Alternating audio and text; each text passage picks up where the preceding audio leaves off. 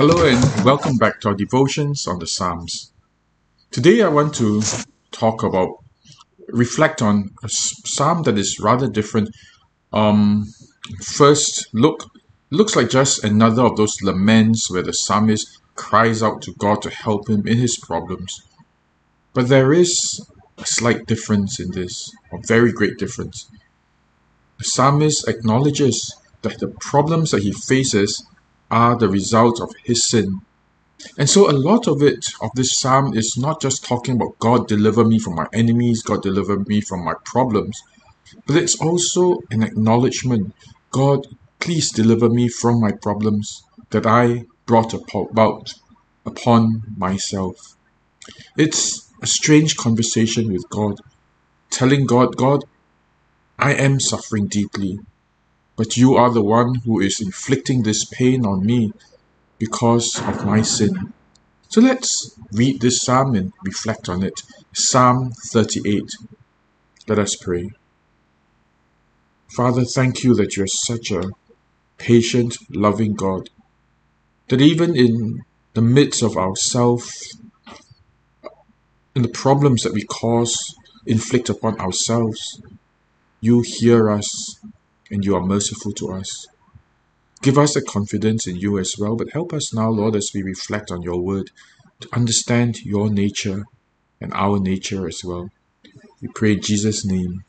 Amen. Psalm 38 O Lord, rebuke me not in your anger, nor discipline me in your wrath. For your arrows have sunk into me, and your hand has come down on me. There is no soundness in my flesh because of your indignation. There is no health in my bones because of my sin. For my iniquities have gone over my head like a heavy burden, they are too heavy for me. My wounds stink and fester because of my foolishness. I am utterly bowed down and prostrate all the day I go about mourning.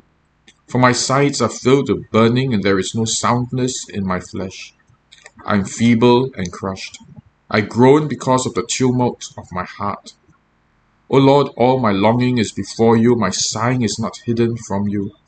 My heart throbs, my strength fails me, and the light of my eyes, it also has gone from me. My friends and companions stand aloof from my plague, and my nearest kin stand far off. Those who seek my life lay their snares, those who seek my hurt speak of ruin, and meditate treachery all day long. But I am a deaf man, I do not hear. Like a mute man who does not open his mouth, I have become like a man who does not hear, and in whose mouth are no rebukes. But for you, O Lord, do I wait. It is you, O Lord my God, who will answer. For I said, Only let them not rejoice over me who boast against me when my foot slips. For I am ready to fall, and my pain is ever before me. I confess my iniquity, I am sorry for my sin. But my foes are vigorous, they are mighty, and many are those who hate me wrongfully. Those who render me evil for good accuse me because I follow after good. Do not forsake me, O Lord. O my God, do not be not far from me. Make haste to help me, O Lord, my salvation. This is the word of the Lord. Thanks be to God. I wonder if this too is a prayer of your heart. It certainly is of mine. That we realize that much of the pain that we carry with us are inflicted by our sin. But then again, there is also hurts from others who seek to inflict pain on us. And as we lament, we also ask that God have mercy. It's a very intimate conversation with God our Father. In our reflections, I'd like to point out two truths. The first is that none of us is only a victim or an offender. We are always both victim and offender. We see this in Psalm 38. On the one hand, the psalmist knows that he has been wrongfully hurt by his enemies. He says in verse 19 and 20, but my foes are vigorous, they are mighty, and many are those who hate me wrongfully. Those who render me evil for good accuse me because I follow after good.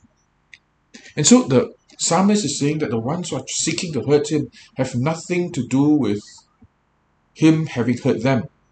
that they have sought to hurt him wrongfully, that they have sought to hurt him because he wants good. So there are people who are really offensive, people who seek to hurt the psalmist, despite the psalmist doing good for them, doing good in his cause of his work. He is a true victim in this sense. He did nothing wrong in this sense to his offenders, and yet people sought to offend him. On the other hand, the psalmist in the bulk of this entire psalm talks about his sin. He talks about how his sin is not hidden from God, how um, his iniquities in verse 4 have gone over his head like a heavy burden that too heavy for him. His wounds stink and fester because of his foolishness.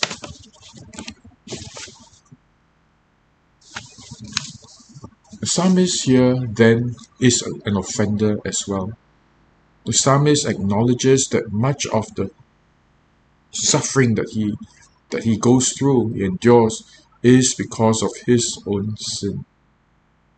It is very important for us to recognize that we are at one time or in one instance a victim, and yet in another instance we are great offenders. In fact, in this psalm, the psalmist spends more time talking about his own offenses than about the offenses that are done against him. One of the problems with all of us is that psychologically we look more to the offenses of the others, the offenses of those who hurt us, rather than to our own sin and our offenses. Which is why Jesus scolded people and said, You often look at tell your brother, let me remove that speck from your eye, when in fact you have a huge log in yours. It's a truth for all of us that what we see in others, the sin that we see in others, is far, far greater than the sin we see of ourselves which actually is why wars and fights and hostilities escalate. When my brother hits me, I feel that he has done me a great injustice. But he feels that it was just a small pat. I didn't hurt him very much. To me, he hurt me terribly, and so in vengeance, I will hit him back as hard as I thought he hurt me. And so, when I think that he has hurt me greatly, I inflict great pain on him. And yet, when I do that, I still feel like, hey, I didn't do enough, man. He deserves far more. But when my brother receives that blow from me, he feels that it is way disproportionate. It's way more than what he had inflicted on you.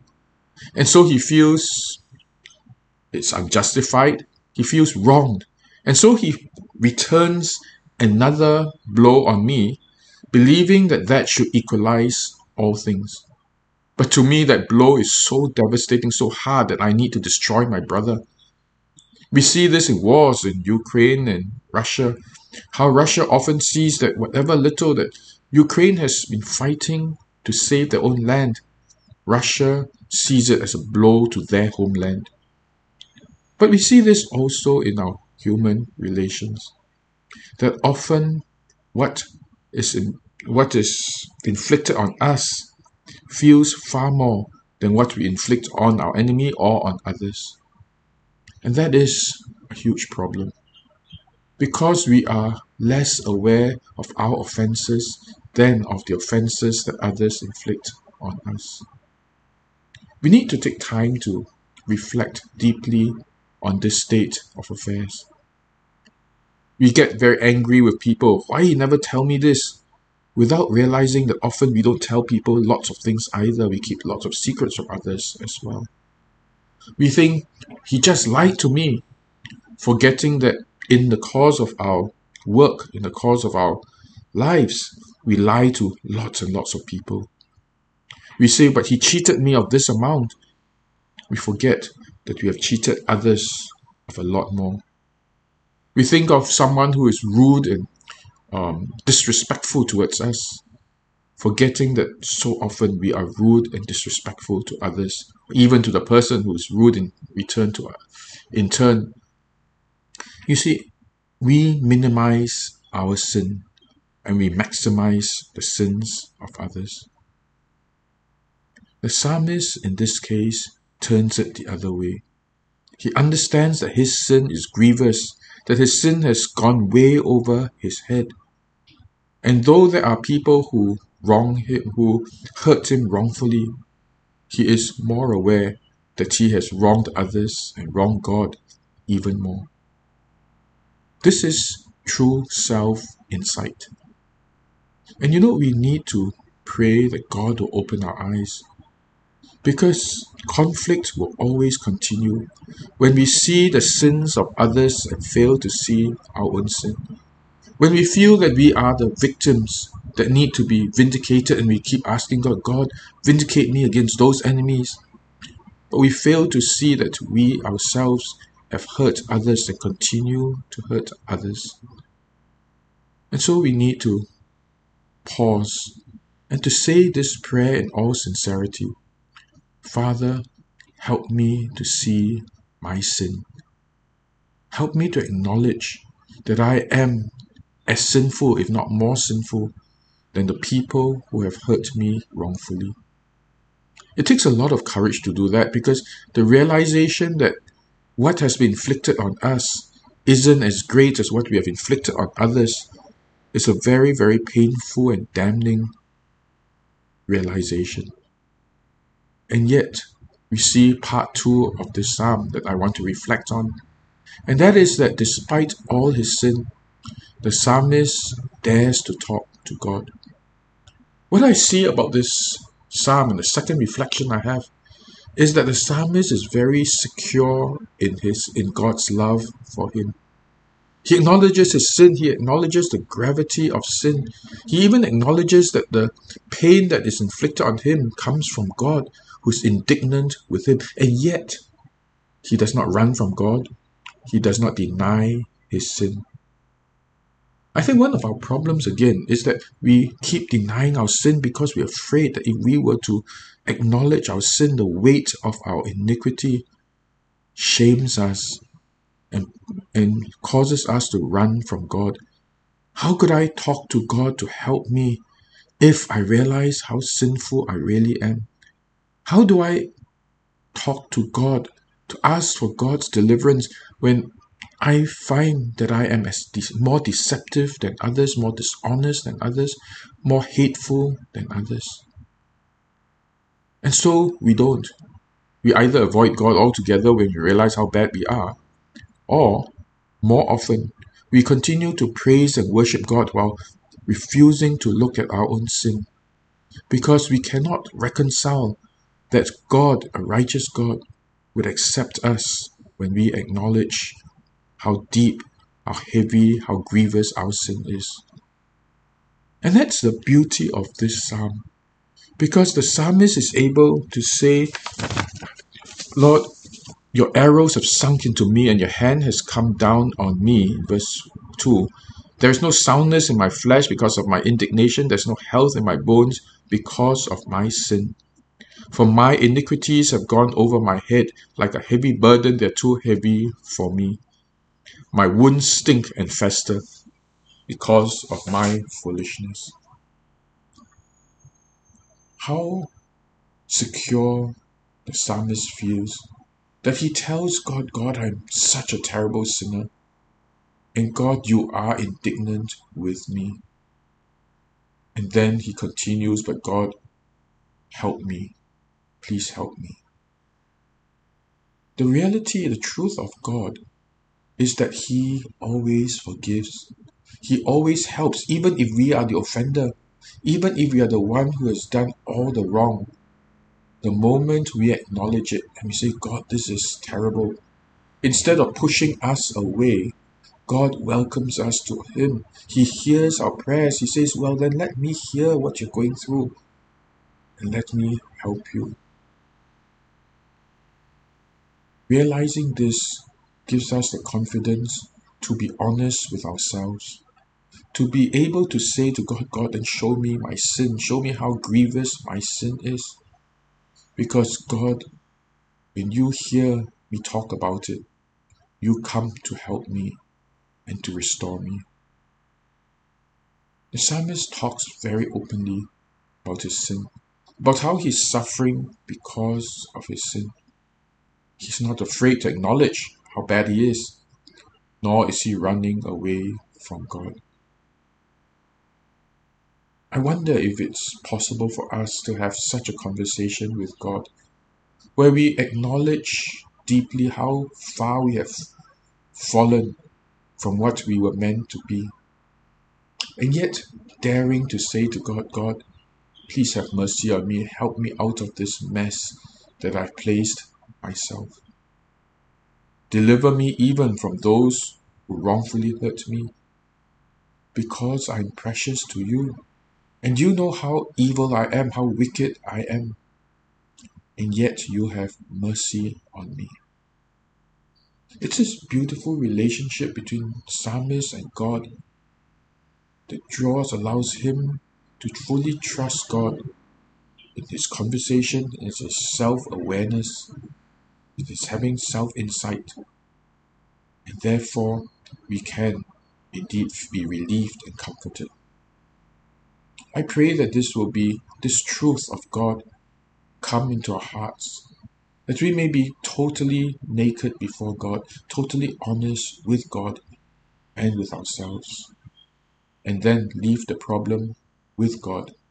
The psalmist ends just with this prayer Do not forsake me, O Lord, my, my God, be not far from me. Make haste to help me, O Lord, my salvation. Despite all his sin, despite all that he deserved, all the harm and pain that he deserved, he simply has this cry God, help me, don't leave me, because you alone can save me. Often, by our own actions, our own wickedness, our own sinfulness, we have wrapped ourselves in a web of problems. We can't unravel them ourselves. It's way too much for us. But what we can do is to say, God, you see my sin, see what I've done to myself, how I brought this whole mess into my life. Lord, please help me. I don't know what else to do except to trust in you. Let us pray. Father, your mercy towards us is so amazing. And even when we sin and we cause hardship upon ourselves, you hear us. And even when we are helpless in our sin and helpless in our situations caused by our sin, we can call to you and know that you are our salvation. You are the one who unravel the problems from us and you will deliver us. Help us to trust you so deeply in such a way. And Father, we pray too that you will soften our hearts, that you take away the fear of shame and our own sinfulness from us. Instead, that we may dare to say to you, God, give me self insight. Help me to see that I too am an offender and I've offended many.